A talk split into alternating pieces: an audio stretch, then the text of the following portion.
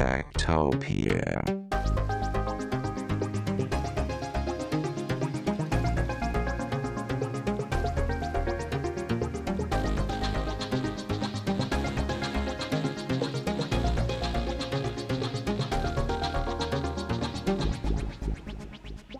Tektopia er en podcast om mennesker og deres teknologi, udgivet af Ingeniørforeningen IDA i samarbejde med mediehuset Ingeniøren og China Experience, støttet af Innovation Center Danmark, IDA Forsikring og EUT Electronics of Tomorrow. Mit navn er Henrik Føns, og det er mig, der bestemmer i Tektopia. Tektopia.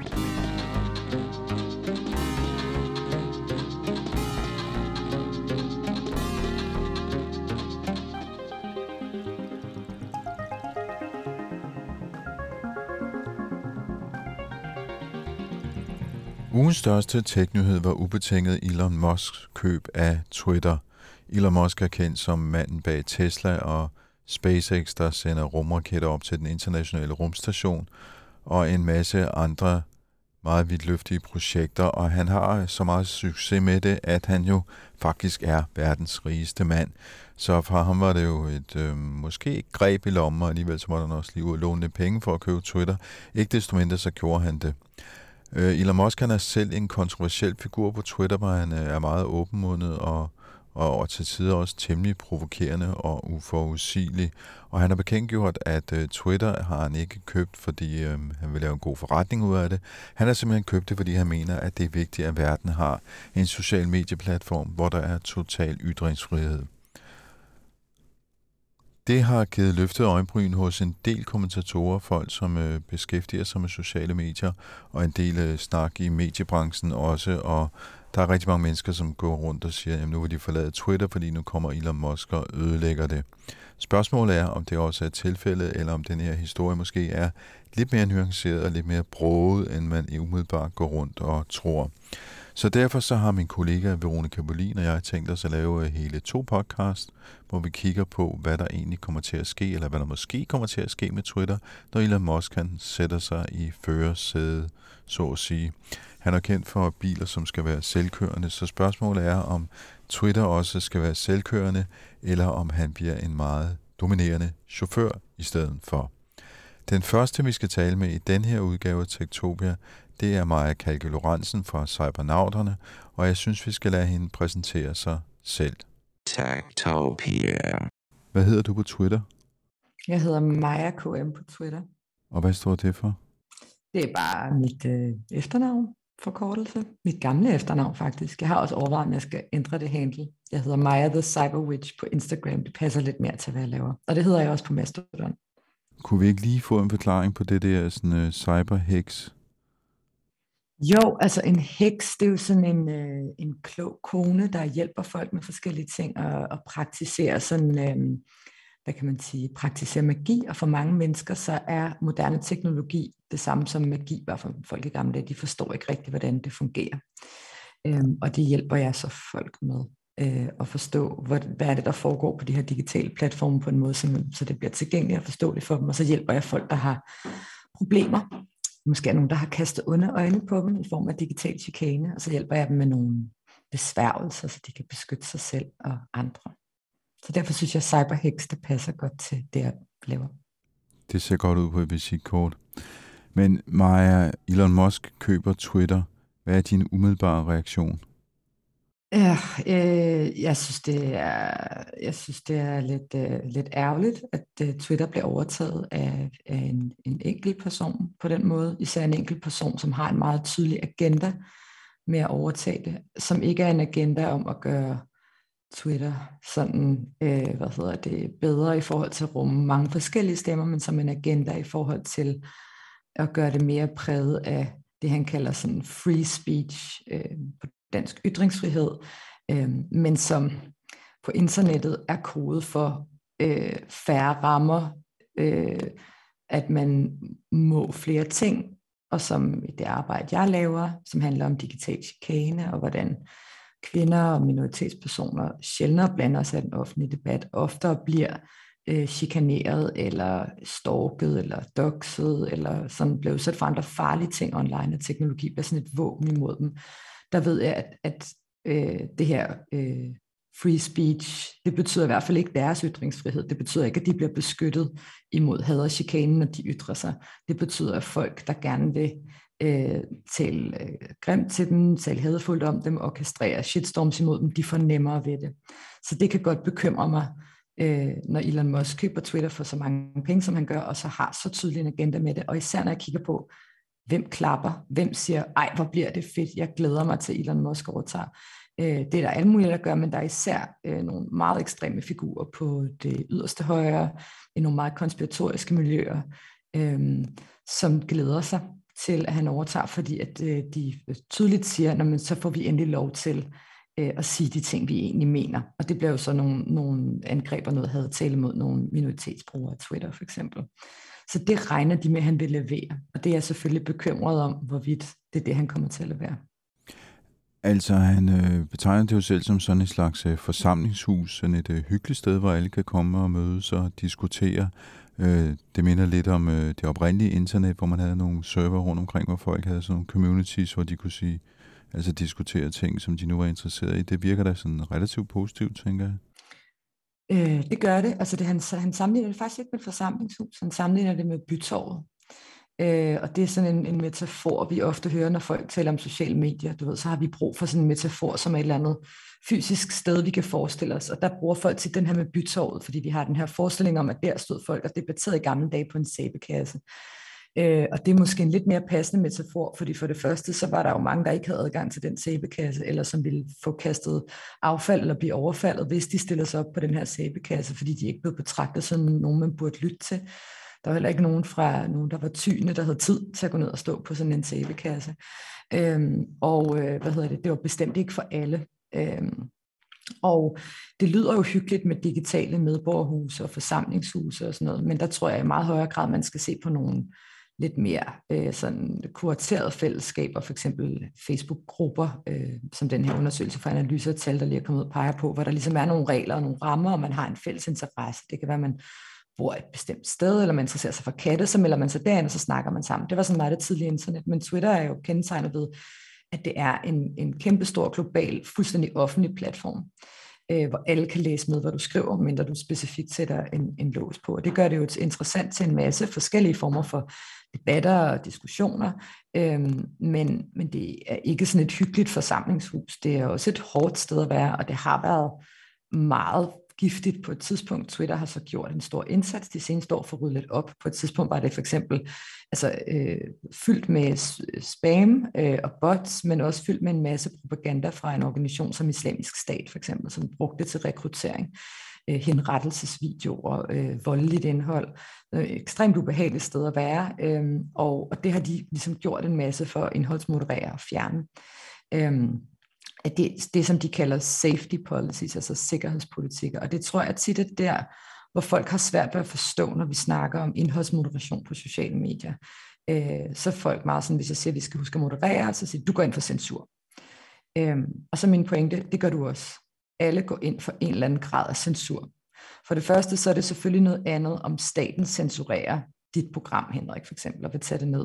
Og om et socialt medie, der er en privat virksomhed, har nogle retningslinjer, man skal overholde. Men fordi at de sociale medier i så høj grad er der, hvor vi tilgår den offentlige debat, så kan vi godt tale om det som en form for censur. Men alle går ind for en eller anden form for censur. Selv øh, hvad hedder det, fuldstændig umodererede platforme næsten, som 8chan og 4chan, de går ind og sletter nogle ting. Der er ting, som de ikke vil have oppe, fordi de vil ikke have det siddende på sig.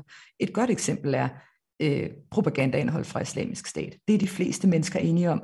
Nej, det synes vi faktisk ikke skal ligge på Twitter, ligesom vi er enige om øh, henrettelsesvideoer, vi er enige om, enige om videoer eller billeder af seksuelle overgreb på børn, for eksempel. Det er noget, som det vi alle sammen enige om, det skal censureres.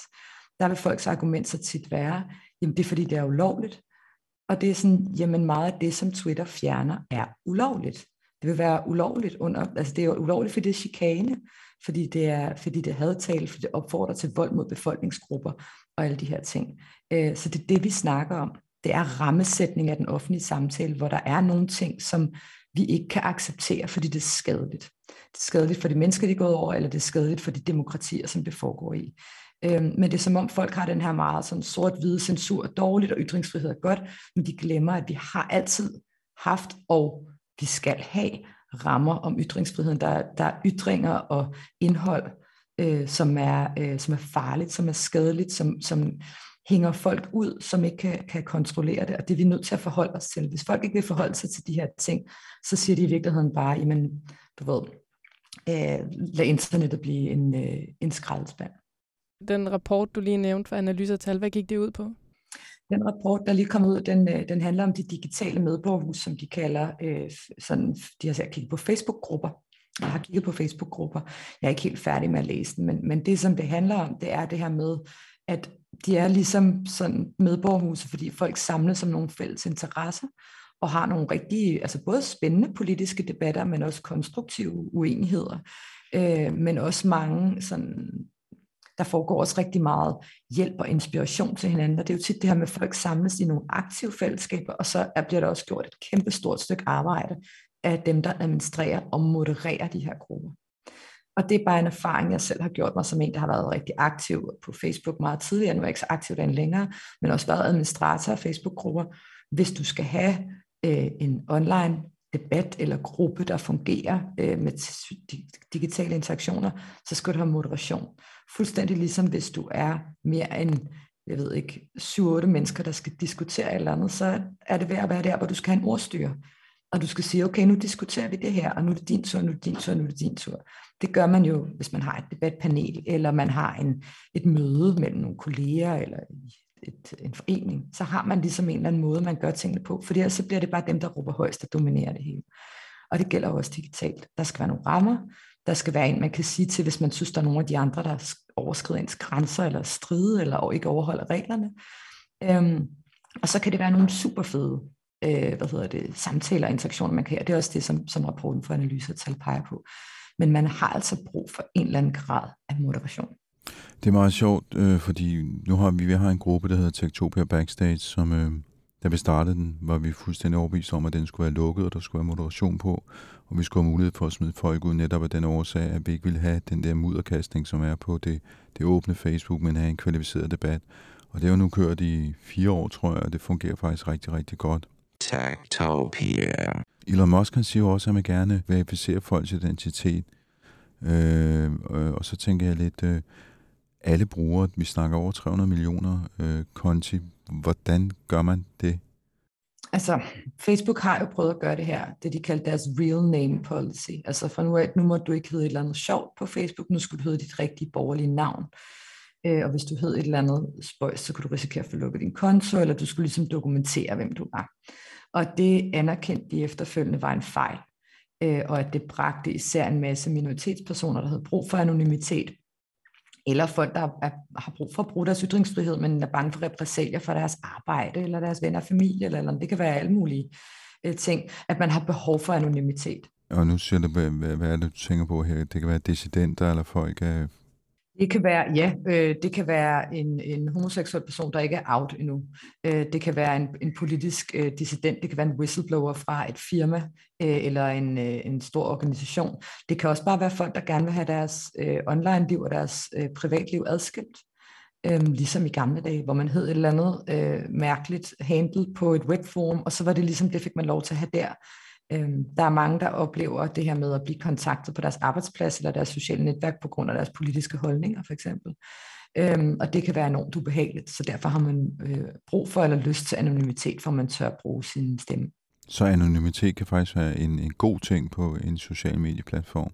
Jeg synes, anonymitet er ekstremt vigtigt, og det er jo selvfølgelig øh, altid at afbalancere med den her digitale chikane, som jeg også arbejder med, fordi anonymitet kan jo også bruges til at chikanere. Men jeg vil sige, nu er Facebook er jo det primære medie for danskerne. Folk chikanerer altså også med deres rigtige navn, hvor man kan se deres virksomhed og sådan noget.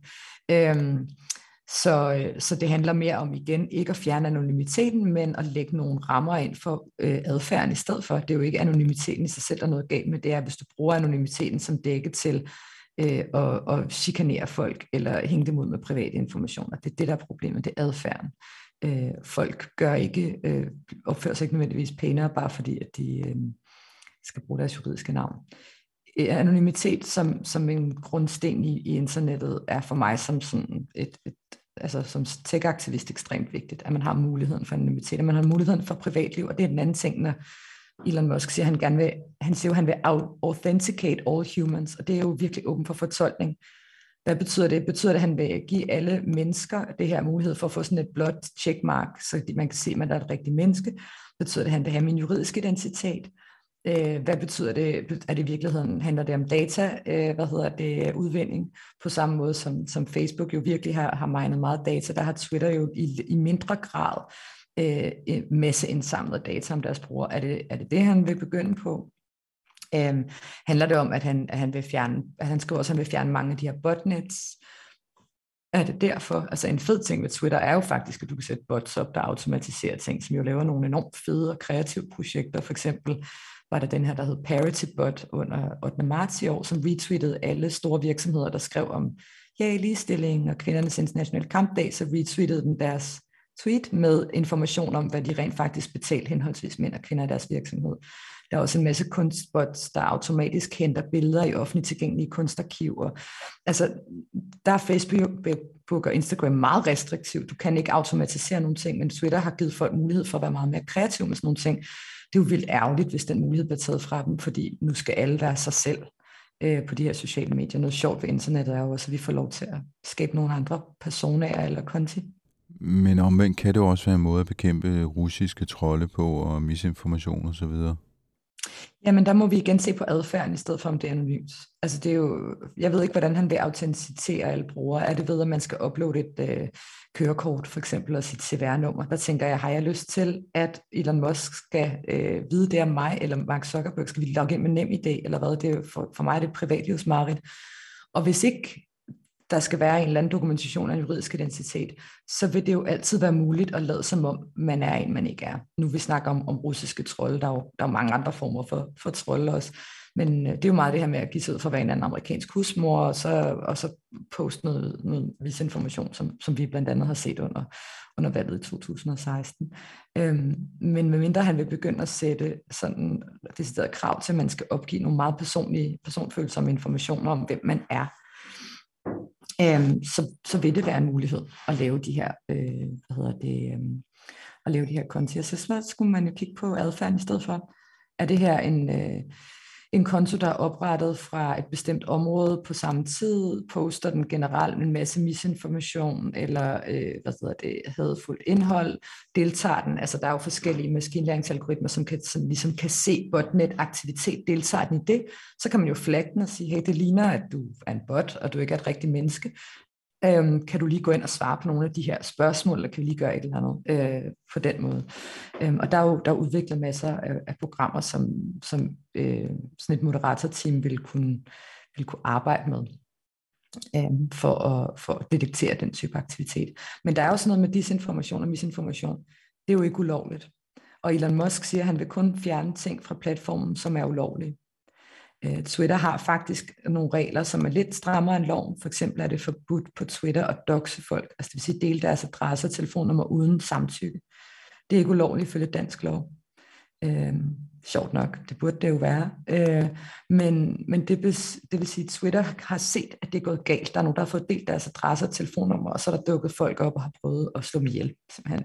Eller at de er blevet sendt til politiet, den her information, og siger, at der er en mand, der er ved at der holder nogen som gisler, og så kommer der amerikanske politi og øh, prøver at skyde folk. Så det kan være enormt farligt. Så derfor har deres, deres politik er, det må du ikke. Hvis man så siger, som Elon Musk gør, jeg vil kun indholdsmoderere efter lovens bogstav, så vil du tillade det igen. Det gør det sted ekstremt farligt at være for rigtig, rigtig mange mennesker. Øhm, der er også nogle andre ting, som, som viser disinformation, hvor de har identificeret, at du må ikke lave altså sådan manipulerede videoer, for eksempel, hvor det ikke er tydeligt angivet. De ting, det vil jo også øh, falde væk, fordi det er heller ikke ulovligt. Det er ikke ulovligt at dele misinformation. Og det er faktisk en kompleks samtale at have, fordi hvem bestemmer, hvad der er misinformation? Skal det bare flækkes, eller skal det fjernes? Altså sådan en diskussion som influenceren Sasseline, der får fjernet sin Instagram, som jo er hele hendes livsgrundlag, fordi hun poster kritisk om covid. Det synes jeg er, er en reel samtale, vi skal have. Hvem bestemmer det? Altså hvem bestemmer der noget af misinformation eller ej, og om det skal fjernes eller ej? Det burde der være meget mere øh, transparent omkring den type beslutninger. Men Elon Musk siger, at han vil ikke fjerne noget af det.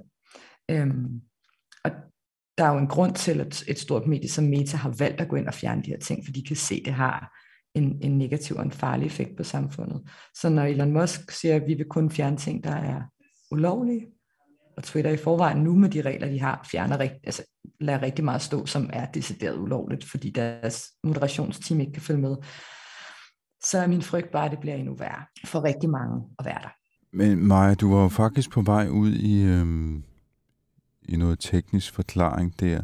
Øh, og Elon Musk han snakker også om, at han gerne vil gå ind og lave om på algoritmerne og sådan noget. Han snakker open source.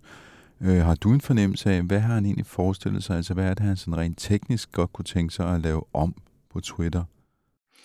Altså, det lyder lidt som om, altså, han vil lægge Twitters algoritmer ud som open source, siger han. Altså det lyder lidt som om, han ikke har, han ved ikke, hvad det er for noget, øh, for en kasse, han er ved at kigge ind i, og så siger han noget, der lyder fedt. Det lyder fedt og frihedsagtigt at sige, ytringsfrihed først, open source, frihed, det er meget det brand, folk kender ham på. Han er sådan den, den sjove millionær med de grønne biler og frihed og sådan noget. Øhm, men altså det her med at lægge algoritmerne ud open source, det er jo det er jo noget, som vil gøre det rigtig svært at slås med botnets, fordi så kan folk, der ligesom prøver at, at misbruge din platform, jo se, hvordan den øh, fungerer.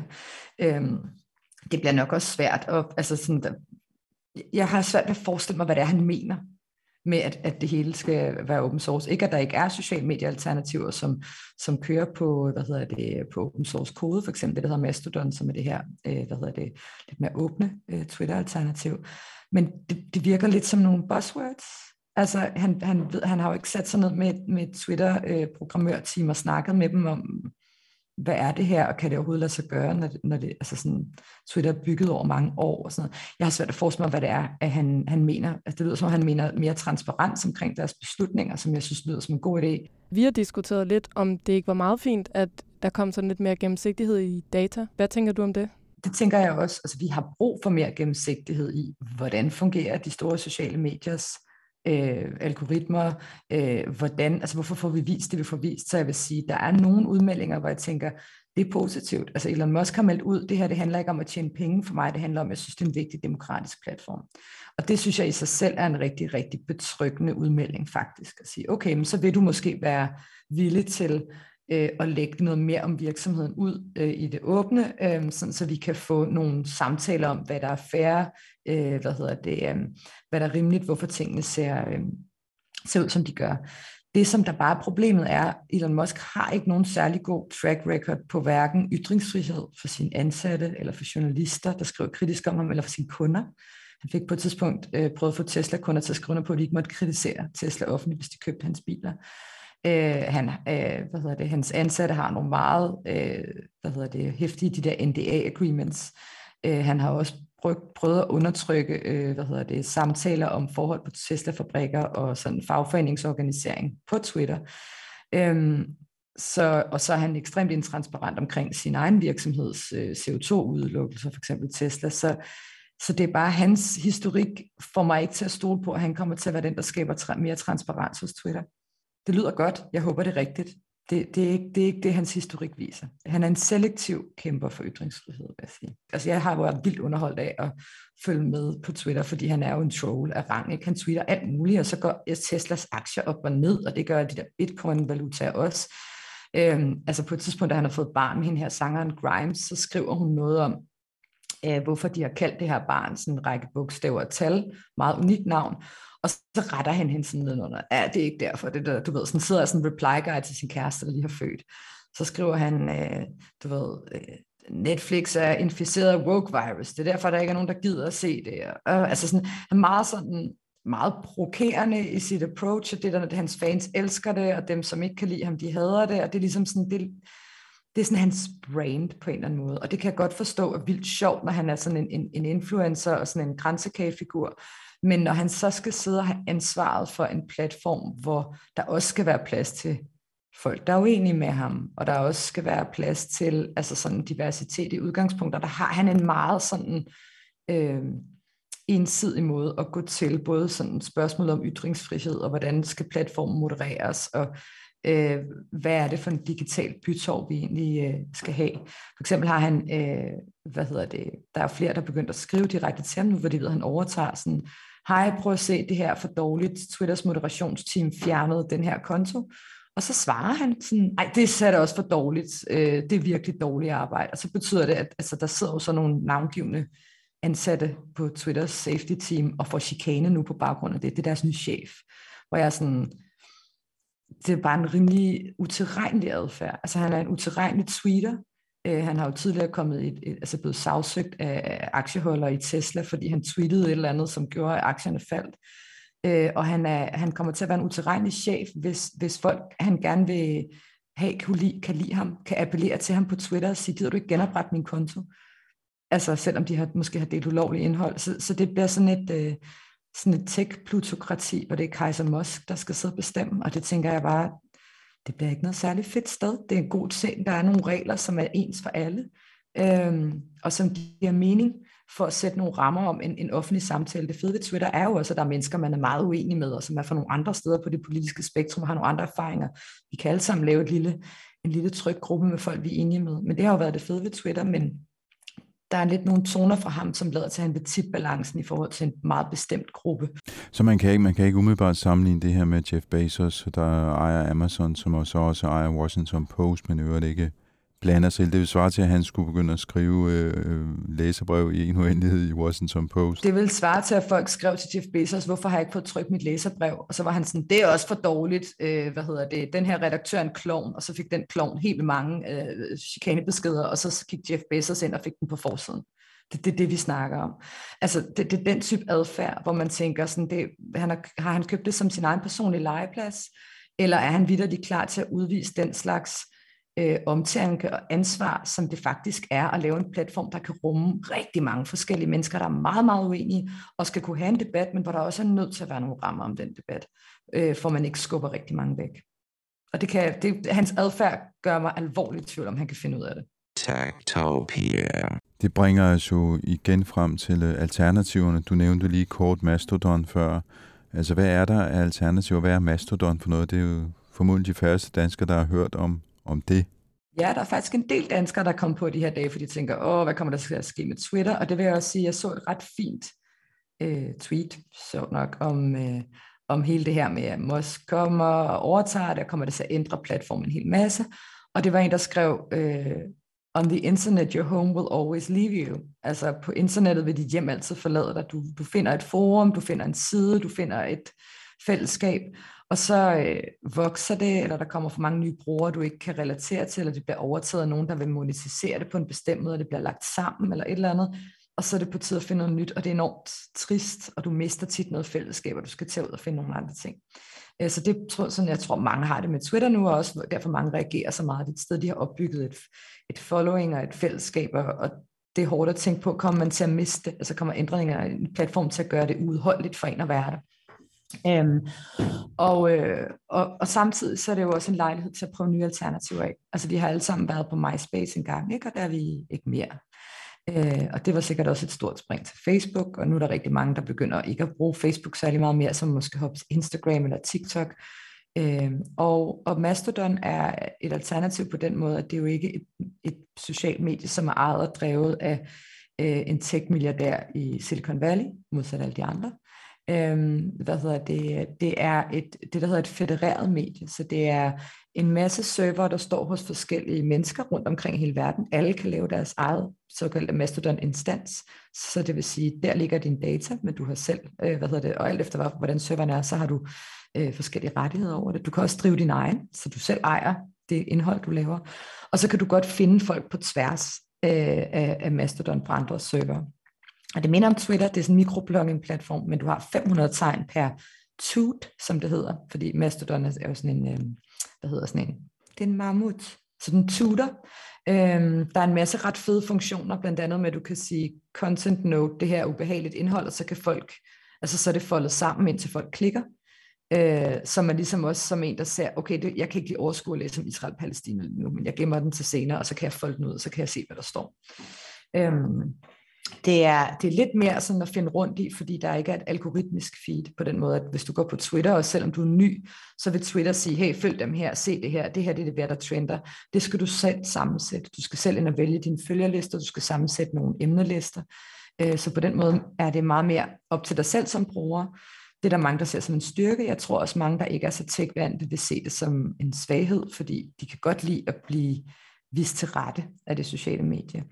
Øhm, men det er også det, der er det, det gode ved det. Du styrer selv dit feed, du vælger selv din indtryk. Der er ikke en social medieplatforms usynlig algoritme, der fører dig i en eller anden bestemt retning. Du går kun i den retning, du selv vil gå. Og det er det, er det der er det fede ved, med, ved Mastodon.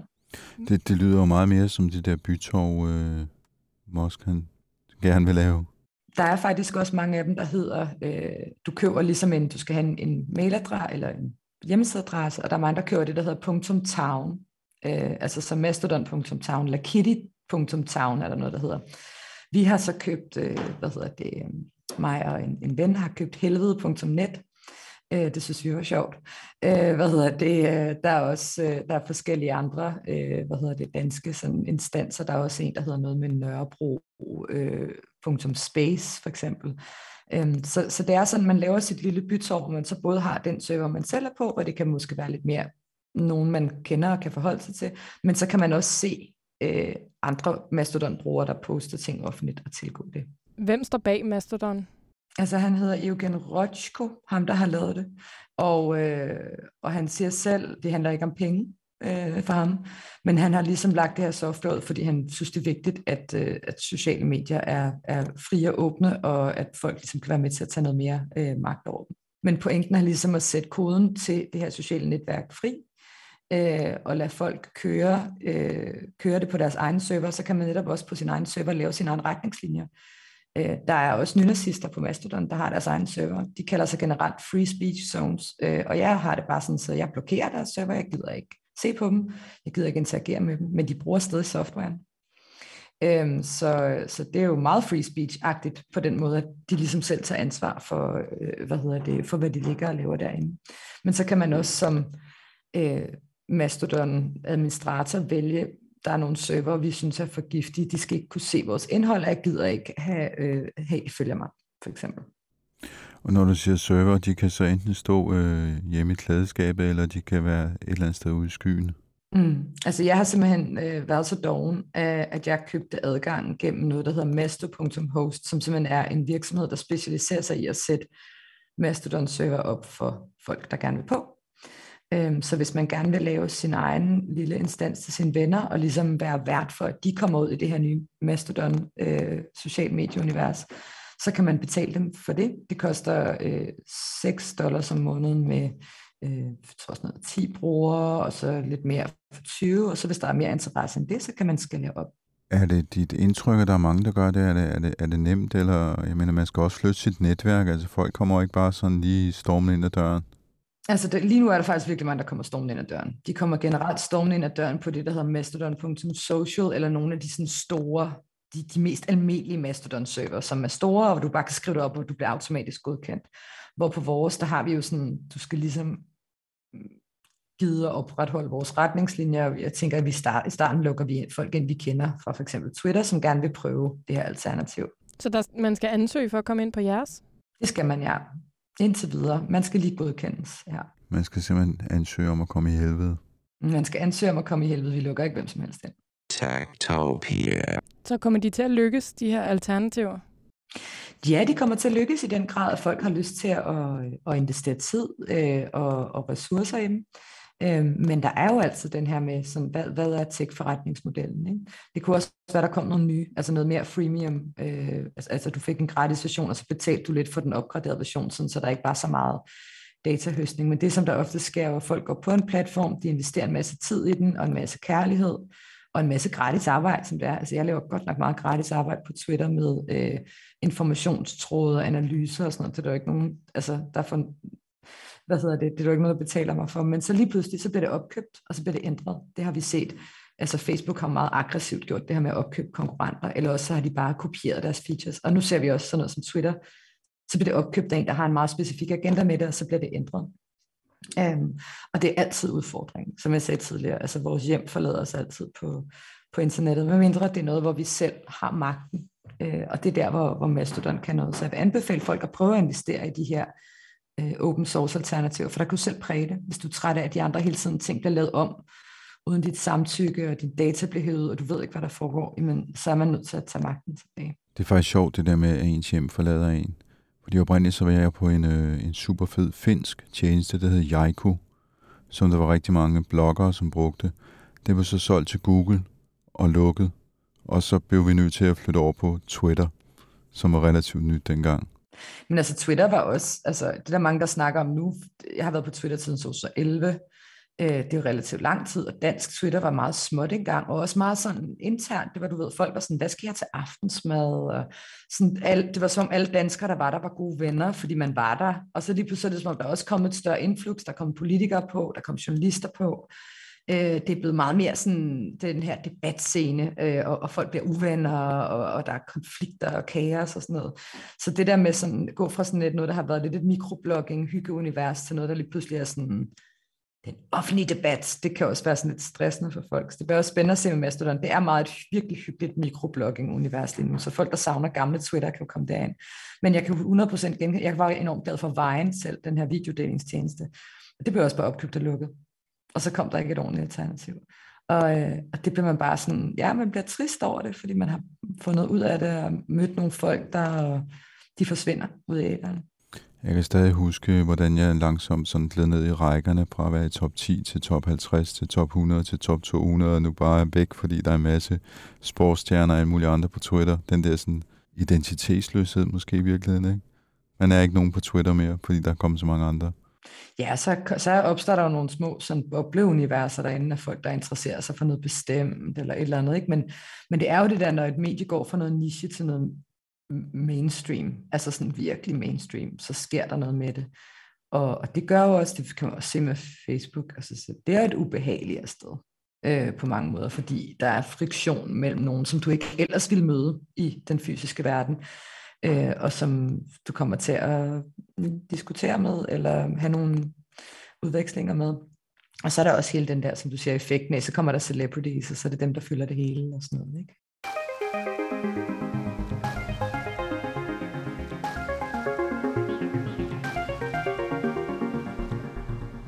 Du har lyttet til Tektopia. Denne gang kiggede vi på, hvorfor Elon Musk kan købe Twitter, og hvad der kommer til at ske med Twitter bagefter.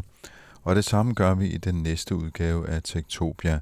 Der har vi et par amerikanske kommentatorer på banen til at snakke om, hvad de tror, der kommer til at ske med Twitter, og hvorfor Elon Musk har købt Twitter, og hvad alternativerne er.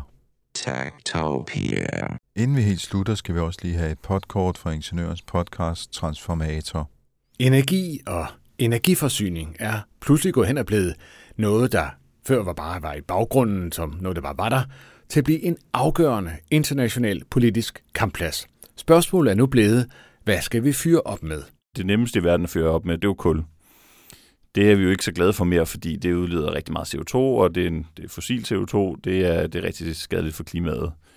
Så er der jo den fordel ved, at hvis du kan bruge noget affald, som kan brænde, øh, og det affald så endda også er lavet af biomasse, og det må man jo sige, at kød og benmel, det er, det er jo et animalsk produkt, øh, så, så tæller det faktisk ikke i deres CO2-regnskab, fordi at biomasse det indgår i det naturlige kredsløb. Vi skal på besøg hos Aalborg Portland i den her uges transformator. Vi skal høre, hvorfor man bruger slagteriaffald, når cementovnene skal op på de der nødvendige 1500 grader. Og vi bliver i kampzonen, hvor alle i denne uge har gjort status på frontlinjen på jorden i Ruslands invasion af Ukraine efter to måneders kampe, så skal vi se på, hvordan det gik med den cyberkrig, der blev blæst i gang i dagene efter invasionen. Lyt med i denne uges Transformator. Du har lyttet til Tektopia. I studiet den her gang var Veronika Volin sammen med mig, Henrik Føns. Vi sender hver eneste mandag. Du kan finde os på tektopia.dk, hvis du vil høre tidligere udsendelser. Du kan deltage i vores øh, teknologidebat i vores øh, Facebook-gruppe, der hedder Tektopia Backstage. Vi er naturligvis også på Twitter, der hedder vi snabelag tektopia.dk og sørg mig, om vi ikke også hedder det samme på Instagram. Du kan også skrive en god gammeldags e-mail til os, så skal du sende den til henriksnabelagtektopia.dk og så kan du selvfølgelig abonnere på podcasten på alle de podcast-platforme, du nu kan komme i tanke om, men øh, måske skulle du bare gøre det på den, du lytter mest til, så du husker at høre os hver uge. Det var alt, hvad der var at sige om den sag i dag, så på genhør herfra. Tektopia.